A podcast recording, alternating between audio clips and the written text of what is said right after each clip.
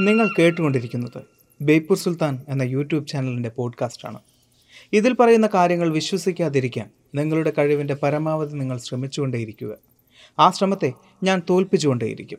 Podcast ഇഷ്ടമായാൽ ബേപ്പൂർ സുൽത്താൻ എന്ന YouTube channel subscribe ചെയ്യുമെന്ന് പ്രതീക്ഷിക്കുന്നു.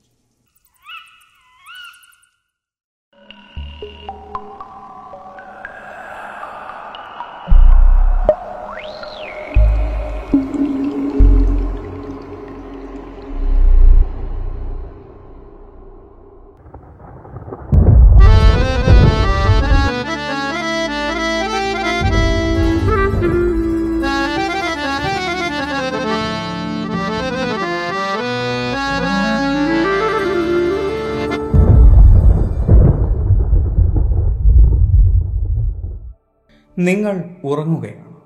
ഒരുപാട് സ്വപ്നങ്ങൾ കണ്ട് സുഖമായി ഉറങ്ങുകയാണ്. പക്ഷെ നിങ്ങൾക്ക് ഉറപ്പുണ്ട്.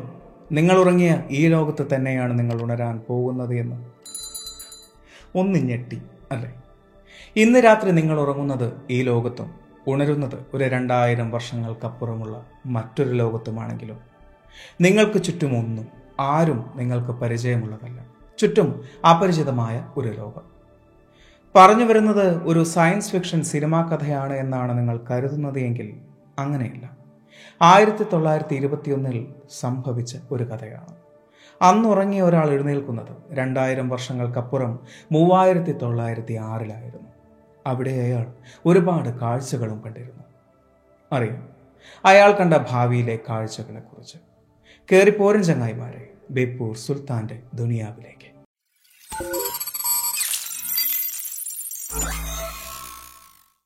ആയിരത്തി തൊള്ളായിരത്തി ഇരുപത്തിയൊന്ന് ഗ്രീസിൽ ഒരു ജർമ്മൻ ഭാഷാ അധ്യാപകനായി ജോലി ചെയ്യുകയായിരുന്നു.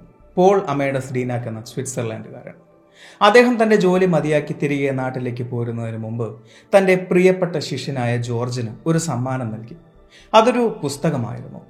ആ പുസ്തകം തുറന്നു നോക്കിയ ജോർജിന് കാണാൻ സാധിച്ചത് തന്റെ കൈയക്ഷരത്തിൽ അധ്യാപകൻ എഴുതിയ ചില കുറിപ്പുകളായിരുന്നു. ഒരു ഭാഷാ വിദ്യാർത്ഥിയായിരുന്ന ജോർജ് പപ്പ ചാക്സസ് അത് തനിക്ക് ഭാഷ കൈകാര്യം ചെയ്ത് പഠിക്കാനായി അധ്യാപകൻ തന്നതായിരിക്കുമെന്നാണ് കരുതിയത്.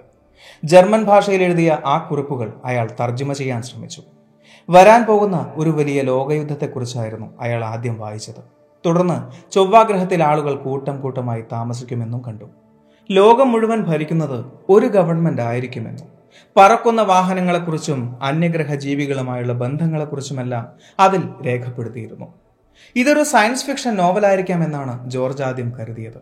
എന്നാൽ പോകെ പോകെ അയാൾ തിരിച്ചറിയുകയായിരുന്നു. ഇതെല്ലാം നേരിൽ കണ്ട ആരുടെയോ ഡയറി കുറിപ്പുകളായിരുന്നു അത് എന്ന്.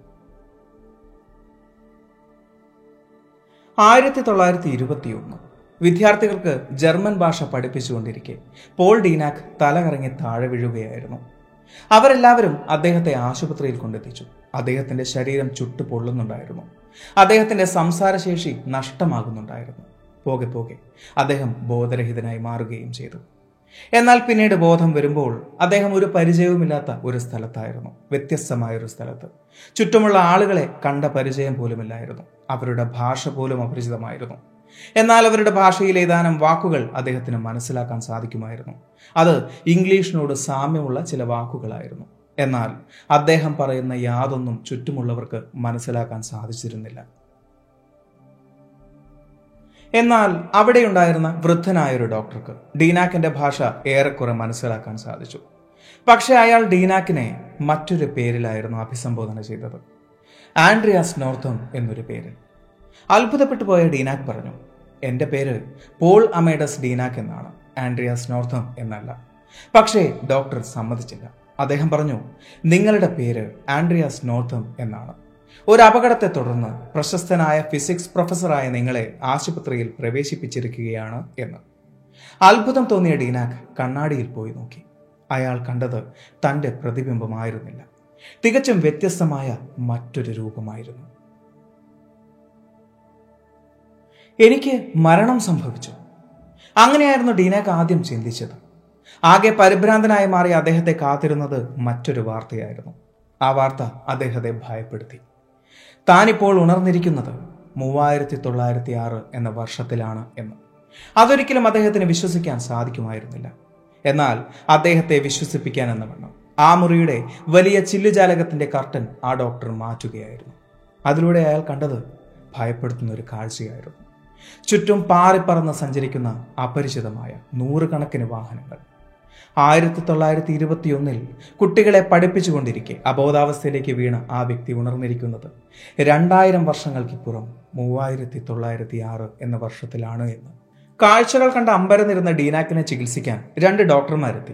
അവർ കരുതിയത് ഡീനാക്കിന് മാനസികമായ എന്തോ പ്രശ്നമുണ്ട് എന്നായിരുന്നു. എന്നാൽ ഡീനാക്കിനോട് അല്പനേരം സംസാരിച്ചപ്പോൾ അവർക്ക് മനസ്സിലായി. അദ്ദേഹത്തിന് മാനസിക പ്രശ്നങ്ങളൊന്നും ഉണ്ടായിരുന്നില്ല. അദ്ദേഹത്തിന്റെ അനുഭവം സത്യമായിരുന്നു എന്ന്. പക്ഷേ അവരിൽ അത് അത്ഭുതമൊന്നും ജനിപ്പിച്ചില്ല. അവർ പറയുന്നു ഡീനാക്ക് അനുഭവിച്ച അവസ്ഥ അല്ലെങ്കിൽ ആ ഒരു അസുഖത്തെ കോൺഷ്യസ്നസ് ഷിഫ്റ്റ് എന്ന്. അതായത് ഒരാളുടെ ആത്മാവ് അല്ലെങ്കിൽ ഒരാളുടെ മനസ്സ് മറ്റൊരാളുടെ ശരീരത്തിലേക്ക് നിമിഷ നേരം കൊണ്ട് ട്രാൻസ്ഫർ ചെയ്യുന്നതിനെ അവർ വിളിച്ചത് കോൺഷ്യസ്നസ് ഷിഫ്റ്റ് എന്നായിരുന്നു. അതവർക്ക് സാധാരണവുമായിരുന്നു. ഒരു അപകടത്തിൽപ്പെട്ട് ഹോസ്പിറ്റലൈസ്ഡ് ആയ ആൻഡ്രിയാസ് നോർദം എന്ന പ്രശസ്ത ഫിസിക്സ് പ്രൊഫസർക്ക് മസ്തിഷ്ക മരണം സംഭവിക്കുകയായിരുന്നു. അതിനും ഏതാനും നിമിഷങ്ങൾക്ക് ശേഷം അദ്ദേഹം ഉണരുകയായിരുന്നു. അതും രണ്ടായിരം വർഷങ്ങൾക്ക് പിറകെയുള്ള മറ്റൊരു വ്യക്തിയായി. അതെങ്ങനെയാണ് സംഭവിച്ചത് എന്ന് ആർക്കും വിശദീകരിക്കാൻ സാധിക്കുമായിരുന്നില്ല. പക്ഷേ അവരുടെ കയ്യിൽ ഒരു സൊല്യൂഷൻ ഉണ്ടായിരുന്നു. ആൻഡ്രിയാസ് നോർദം എന്ന വ്യക്തിയുടെ ഉറ്റ സുഹൃത്തായ സ്റ്റെഫാൻ എന്ന വ്യക്തിയോട് സംസാരിക്കുക. അദ്ദേഹത്തോട് സംസാരിച്ച് ആൻഡ്രിയാസിനെ കുറിച്ചുള്ള കൂടുതൽ വിവരങ്ങൾ അറിയുക. അതുവഴി ആൻഡ്രിയാസിന്റെ ഓർമ്മകൾ തിരികെ കൊണ്ടുവരാൻ സാധിച്ചാൽ ആയിരത്തി തൊള്ളായിരത്തി ഇരുപത്തി ഒന്നിലേക്ക് ഡീനാക്കിനെ നമുക്ക് തിരിച്ചയക്കാൻ സാധിക്കുമെന്ന് അവർ വിശ്വസിച്ചിരുന്നു. അങ്ങനെ അവർ സ്റ്റെഫാനെ സമീപിച്ചു. തന്റെ ഉറ്റ സുഹൃത്തായ ആൻഡ്രിയാസിന്റെ ഓർമ്മകൾ തിരികെ കൊണ്ടുവരാനും ഡീനാക്ക് എന്ന വ്യക്തിക്ക് പുതിയ ലോകത്തെക്കുറിച്ച് പറഞ്ഞു മനസ്സിലാക്കാനും താൻ ദിവസേന ഡീനാക്കിനെ സന്ദർശിച്ചു കൊള്ളാമെന്ന് സ്റ്റെഫാൻ വാക്ക് നൽകുകയും ചെയ്തു. ആയിരത്തി തൊള്ളായിരത്തി ഇരുപത്തി ഒന്നിൽ നിന്നും മൂവായിരത്തി തൊള്ളായിരത്തി ആറിലേക്ക് എത്താൻ ഡീനാക്കിനെ പ്രേരിപ്പിച്ചത് എന്താണ്? അന്ന് ആ ക്ലാസ് മുറിയിൽ അദ്ദേഹം ബോധം കെട്ട് വീഴാനുള്ള കാരണം എന്തായിരുന്നു എന്ന് മൂവായിരത്തി തൊള്ളായിരത്തി ആറിലെ ഡോക്ടർമാർ ഒരു പഠനം നടത്തുകയായിരുന്നു. തനിക്കുണ്ടായ പ്രശ്നങ്ങൾ വിശദീകരിച്ചതോടെ ഡീനാക് അന്ന് അനുഭവിച്ചത് എൻസെഫാലിറ്റിസ് ലെത്താർജിക്ക എന്ന അസുഖമായിരിക്കാം എന്നവർ കണ്ടെത്തി. ഉറങ്ങാനും സംസാരിക്കാനുമൊക്കെ വളരെ ബുദ്ധിമുട്ടുണ്ടാക്കുന്ന ഒരവസ്ഥയാണ് ഈ രോഗം. ആയിരത്തി തൊള്ളായിരത്തി ഇരുപതുകളിൽ ഒരു വലിയ ശതമാനം ആളുകൾക്ക് ഈ അസുഖം വന്നിരുന്നതായി റിപ്പോർട്ട് ചെയ്യപ്പെട്ടിട്ടുണ്ട്. സ്ലീപ്പിംഗ് സിക്നസ് എന്ന പേരിലും ഈ അസുഖം അറിയപ്പെട്ടിരുന്നു. ആ നിഗമനം ശരിയായിരുന്നു എന്ന് തെളിയിക്കും വിധമായിരുന്നു. പിന്നീടുള്ള ഡീനാക്കിന്റെ അവസ്ഥയും. ഭാവിയിലേക്ക് കടന്ന് രണ്ടാഴ്ച കാലത്തോളം അദ്ദേഹത്തിന് ഉറക്കമില്ലായിരുന്നു. പുതിയ ഭാഷ പഠിച്ചും പുസ്തകങ്ങൾ വായിച്ചും പലതും ചർച്ച ചെയ്തും അദ്ദേഹം ഉറക്കം തള്ളി നീക്കുകയായിരുന്നു. ഭാവി കാലത്തിൽ തന്നെ അത്ഭുതപ്പെടുത്തിയ ഒരു ടെക്നോളജിയെക്കുറിച്ച് ഡീനാക് തന്റെ പുസ്തകത്തിൽ വിശദീകരിക്കുന്നുണ്ട്. റെയ്ഗൻ സ്വേജ് എന്നാണ് അത് അറിയപ്പെട്ടത് ഒരു പുസ്തകം പോലെ തുറക്കാനും അടയ്ക്കാനും പറ്റുന്ന ഒരു വസ്തു. അതിൽ നിന്നും പ്രകാശം പുറന്തള്ളുന്നുണ്ട്. അതിൽ നിന്നും ചില വസ്തുക്കൾ ത്രീ പോലെ പുറത്തേക്ക് വരുന്നു. അത് ഇരുട്ടിൽ തിളങ്ങുന്നുണ്ടായിരുന്നു. പ്രകാശം കൊണ്ട് നിർമ്മിച്ച ഒരു ഹോളോഗ്രാം പോലെ. ഡീനാക്കിന്റെ പല ചോദ്യങ്ങൾക്കും അവർ മറുപടി പറഞ്ഞിരുന്നു. എന്നാൽ ഇരുപതാം നൂറ്റാണ്ടിനെ കുറിച്ചുള്ള ചോദ്യങ്ങൾക്ക് അവർക്ക് മറുപടി ഇല്ലായിരുന്നു. അത്തരം മറുപടികൾ ടൈം ലൈനെ തന്നെ ബാധിച്ചേക്കാമെന്ന് അവർ ഭയന്നിരുന്നതായി ഡീനാക്കിന് മനസ്സിലായി. രണ്ടായിരം മുതൽ രണ്ടായിരത്തി അഞ്ഞൂറ് വരെയുള്ള കാലഘട്ടങ്ങൾ മനുഷ്യരാശിക്ക് ഏറ്റവും പ്രധാനപ്പെട്ട കാലഘട്ടങ്ങളാണ് എന്ന് അവർ അഭിപ്രായപ്പെടുന്നു. രണ്ടായിരത്തി മുന്നൂറിൽ മനുഷ്യൻ ചൊവ്വയിലേക്ക് മാറ്റപ്പെടുകയായിരുന്നു. അവിടെ കോളനൈസേഷൻ ആരംഭിക്കുകയായിരുന്നു.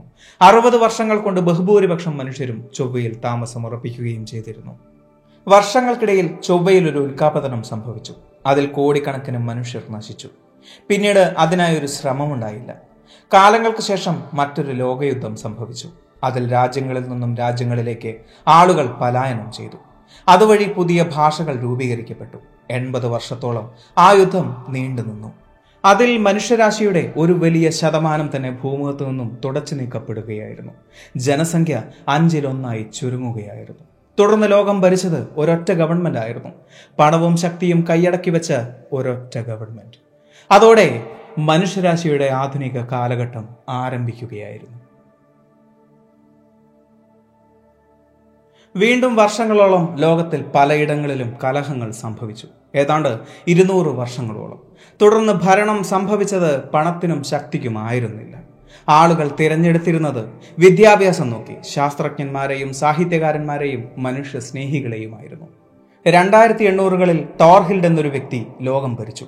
അയാൾ വ്യത്യസ്തമായ ഒരു എക്കണോമിക് സിസ്റ്റം അവതരിപ്പിച്ചു. ഓരോ വ്യക്തിയുടെയും പ്രാപ്തി നോക്കി മാത്രം മുന്നോട്ട് പോകുന്ന ഒരു സിസ്റ്റം നാൽപ്പത് വർഷം മാത്രം ജോലി അതിനുശേഷം റിട്ടയർമെന്റ് അതിലൂടെ വലിയ മാറ്റമായിരുന്നു സംഭവിച്ചത്.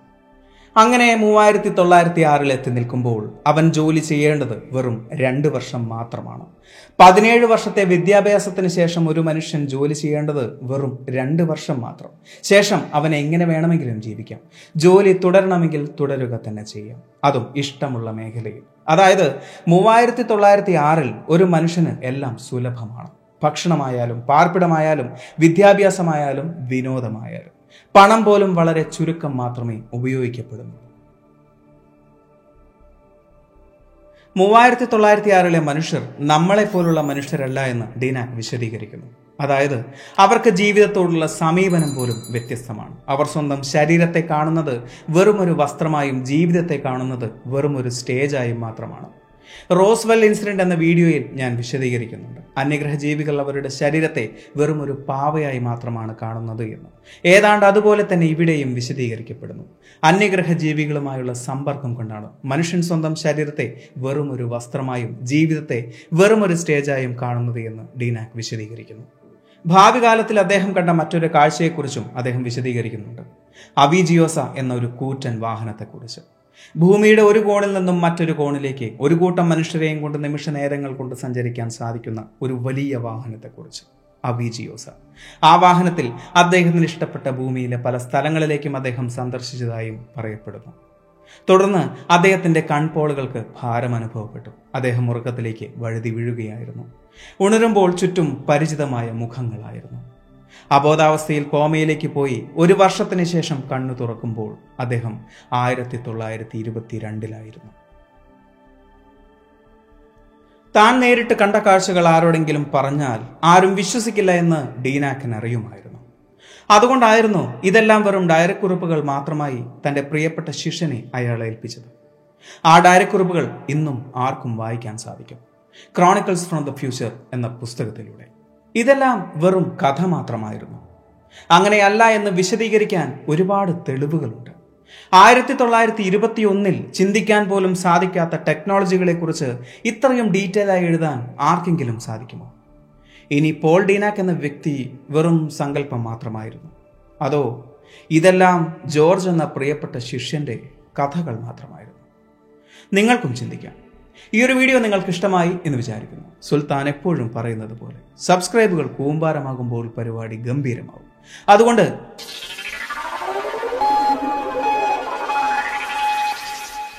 Welcome to 3906.